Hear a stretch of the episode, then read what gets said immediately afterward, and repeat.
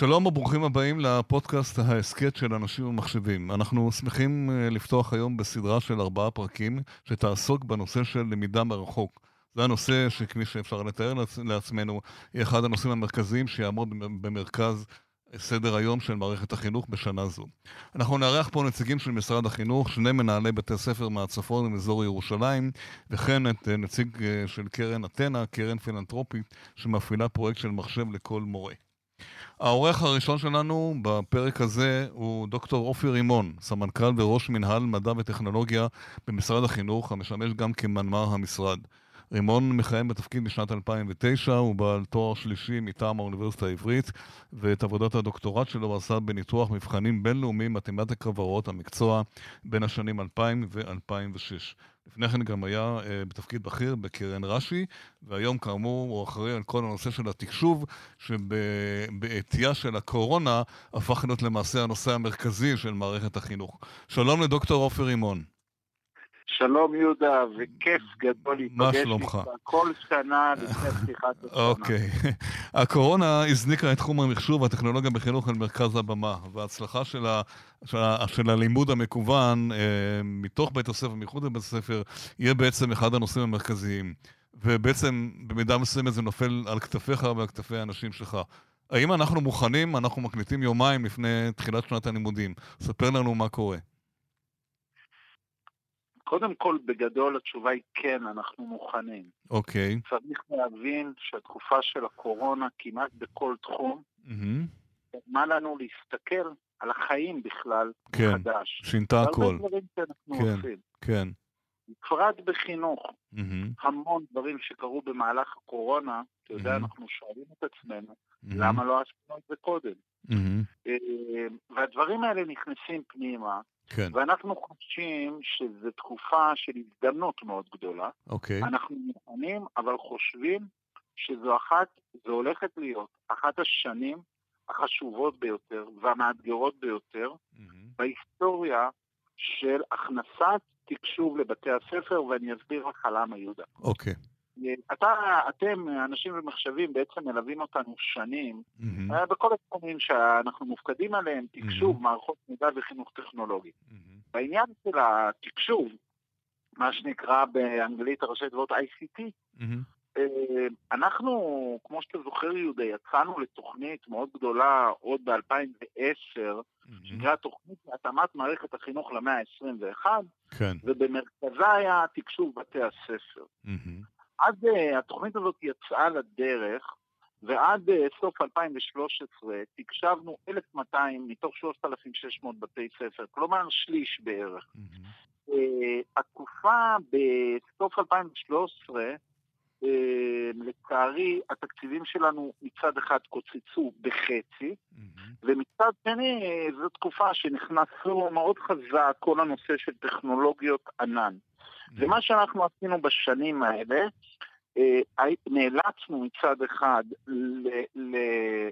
להפוך את חבילות התקשוב לחבילות קצת יותר רזות, טכנולוגיית ענן אפשרה לנו את זה, ומצד שני היה לנו ברור שאין טעם לתוכנית תקשוב שלא מבוססת על טכנולוגיות ענן. נכון. כך יצא שעד 2019 ערב הקורונה, היינו כבר עם 1,900 בתי ספר מתוקשבים, בטכנולוגיות מבוססות ענן, עם הרבה יותר פתרונות מרכזיים שאנחנו נותנים מהמטה, כמו פורטל פדגוגי, תכנים דיגיטליים, תוכנות ניהול ועוד הרבה דברים. מה שקרה שבתקופת הקורונה, במשך 3 חודשים, אנחנו נתנו מענה שבעצם הוא התבסס על כל הדברים שפיתחנו במהלך העשור האחרון, עם עוד תוספות, והגענו מאוד בשלים לקראת שנת הלימודים הזאת. בתקופה הזאת נכנסו, כמו שכולם יודעים, שר ומנכ"ל חדש, השר יואב גלנט, שר החינוך, ובעצם הוא הגיע לאוצר עם תוכנית מאוד מבושלת, שבה יש ניתוח של כל מה שעשינו בעשור האחרון ומה שלמדנו בקורונה, והצגנו לאוצר תוכנית שלמה לתקשב תוך שנה את כל מערכת החינוך.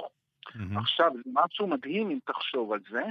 אנחנו אם תקופת הקורונה היא תקופה שבעצם בנינו את התוכנית החדשה תוך כדי תנועה, הבנו את הנקודות שאותן אנחנו צריכים לחזק, הצגנו תוכנית תוך 3 חודשים, דבר שבדרך כלל לוקח 2 לפחות לבנות תוכנית מלאה, התוכנית אושרה, דבר שלוקח בדרך כלל 1 שנה, אבל אני חושב שב3 חודשים קיצרנו את התהליכים שלוקחים לנו במצב רגיל 3 שנים, ואנחנו נמצאים לתוכנית שהמטרה שלנו תוך 1 שנה, להגיע למערכת מתוקשבת שתוכל להעמיד אותנו ממש מהמדינות המובילות בעולם בתחום הזה, ואת זה אנחנו מתכוונים לעשות בשנה, תהליכים שבדרך כלל לוקחים בין 5 ל-10 שנים. אבל אני חייב, אם כבר עלית את הנקודה הזאת, אני חייב לקחת אותך למציאות של בעוד יומיים. אתה בעצמך אמרת שעד 2009 רק חלק מבתי הספר. אנחנו הולכים לשנת לימודים שהחלק הלימודים המתוקשבים בה יהיו נושא מרכזי, ועדיין כמעט מחצית מבתי הספר לא מתוקשבים. ל500,000 תלמידים, אמנם זה לא באחריות שלך, אין נגישות למחשב. איך זה יעבוד? מה אתה יכול לספר, להגיד, להרגיע אותנו, איך בעצם, איך תצליחו לעשות את זה? הרי באלה שיש להם, זה יש להם, זה בסדר. מה קורה עם אלה שאחרים? אז אני אסביר. בעצם כדי שתהיה אפשרות של למידה מרחוק, אנחנו צריכים לדאוג כרגע, הדברים התחופים ביותר, הם קודם כל לדאוג שיהיו למורים סביבות למידה סינכרוניות ואסינכרוניות. סביבת למידה סינכרונית זה פשוט חדר וירטואלי, וסביבה אסינכרונית זה אזור שבו איזשהו מרחב, שבו המורים יכולים לתת הנחיות לתלמידים, אבל התלמידים יכולים להיכנס במתי ש... זה לא קשור אם הבית ספר מתוקשב או לא. נכון. אוקיי, הבנתי. והדבר הנוסף הוא אמצעי קצה לתלמידים שעדיין אינה מצגת. אנחנו קיבלנו תקציב שלטפל בעניין הזה. 140,000 מחשבים, אבל רק חצי הבנתי מהשר שיהיו רק השנה, נכון? או בהתחלה לפחות. תראה, אנחנו מתכוונים את כל המחשבים לחלק השנה. תהליכי רכש הם תהליכים מורכבים. נכון. איפה משיגים 140,000 מחשבים? אתה יודע, זה גם בעיה. זה עכשיו לא רק להפליג את המחשבים, צריך לייצר את המחשבים וצריך לשנע אותם לארץ. אז מה יהיה בספטמבר, בראשון בספטמבר? מה יהיה עם כל אלה שאין להם? תראה, התקציב של המחשבים הניידים, מבחינה פרוצדורלית, עדיין לא הגיע אלינו. אנחנו עושים את כל הפעולות, התקציב יגיע בימים הקרובים. יומיים לפני שנת הלימודים עדיין לא יגיע התקציב. וואו, אוקיי. התקציב יגיע, אבל אנחנו מתכוונים לעבוד תוך כדי תנועה. הבנתי. כל התהליכי רקע כבר עשינו אותם. בנושא המחשבים הניידים, בניגוד למה שאנחנו בדרך כלל, הפעולה שלנו היא פעולה של הקצבה. אנחנו נותנים תקציב לרשות, והרשות רוכשת את המחשבים בעצמם. כאן אנחנו הולכים על רכש מרוכז, מנהל הרכש הממשלתי רוכש את המחשבים עבורנו, אנחנו משנעים אותם, ובוא נגיד שכמדינה אנחנו עושים את כל הפעולות כדי לקצר פה את הלוחות זמנים. ברור. כמה נוכל, אני לא רוצה לצאת בהצהרות. לא, אבל אני חושב שהרבה הורים שואלים אותם, אני יודע שזה לא אחריות שלך ישירה, זה המדינה והשר, אבל בכל זאת, מאזינים לנו כל מיני, גם הורים תלמידים. תלמידים כרגע, שאין להם כרגע נגישות למחשב ולא משנה כרגע מה, ומתחילה שנת לימודים, בבית הספר יש לימודים מתוקשבים. איך ישלימו את הפערים? איך אתם לדעתכם... אנחנו נערכים בכל בית ספר, נעשה עכשיו מיפוי מי הם התלמידים שידם אינם משגת. הבנתי. עד שיגיעו המחשבים, ואני מקווה שזה לא יהיה זמן ארוך, אני מקווה שכבר אחרי החגים יתחילו להגיע המחשבים לבית ספר, אבל עד אז ההנחיות הן כאלה. 1, תייצרו יתרונות שאתם יכולים לייצר בתוך בית ספר. תראי, אם יש מחשבים כרגע בבית ספר שאתם יכולים לשנע, תלמיד, למשל, שיגיעו תלמידים וילמדו במעבדת המחשבים בבית ספר, תלמיד שיכול ללמוד עם תלמיד, פתרונות בתוך הרשות, מתנ"ס שאפשר שתלמידים ילמדו משם. זה באחריות המנהלים, מנהלי בתי הספר כמובן, כן. כמובן גם אנחנו יצרנו קשר עם כל העמותות שהן עוסקות באספקת מחשבים לילדים, ביניהם מחשב לכל ילד במשרד ראש הממשלה, חינוך, פסיכולוג, סיסמה לכל תלמיד. יפה מאוד. קרן אתנה שהזכרת קודם, הם יותר מתרכזים במחשבים למורים ולא לתלמידים. זה חשוב מאוד. עם כל העמותות האלה אנחנו בקשר, וגם כאן אנחנו מייצרים פתרונות זמניים עד שכמו שאמרתי המחשבים שלנו יגיע. תקופה לא אידיאלית, אבל אנחנו נצטרך ב... אז אפשר להגיד או להרגיע את האנשים שככל שהדבר תלוי בכם, כמובן, זה מערכת הכללית גדולה, לא יהיה תלמיד שלא יהיה לו מענה בגלל שאין לו מחשב בדרך כלשהי, נכון? זה ההנחיה שלכם לבתי הספר, זה חשוב מאוד, מה שאתה אומר כרגע. זאת אומרת, מנהלי בתי והמורים למצוא פתרונות שלא יהיה מצב של ילד שלא יוכל ללמוד, כי אין לו מכל סיבה שהיא, אין לו גישה למחשב. זה יפה מאוד. עכשיו, ברמה הפדגוגית, ברמת התכנים, אני יודע שעשיתם הרבה עבודה בשלושה חודשים האחרונים, מה תספר לנו קצת על זה?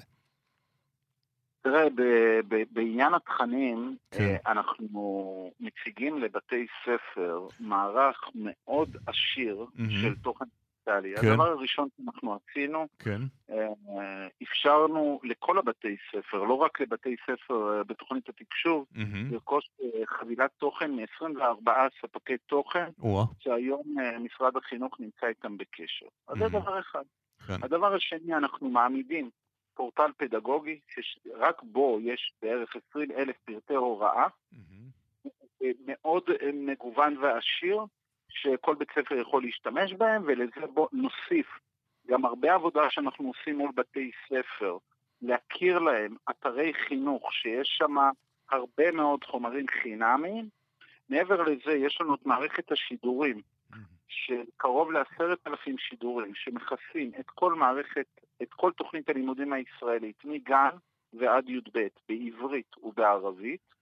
אנחנו כרגע בעוד מבצע, שאנחנו מעלים את כל השידורים שהקלטנו על המודל של המשרד, ויאפשר למורים לקבל את כל השידורים, חתוכים לפי, אתה יודע, השידור יכול להתחלק לשישה חלקים, ולכל חלק אנחנו מוסיפים שכבה של תוכן, כמו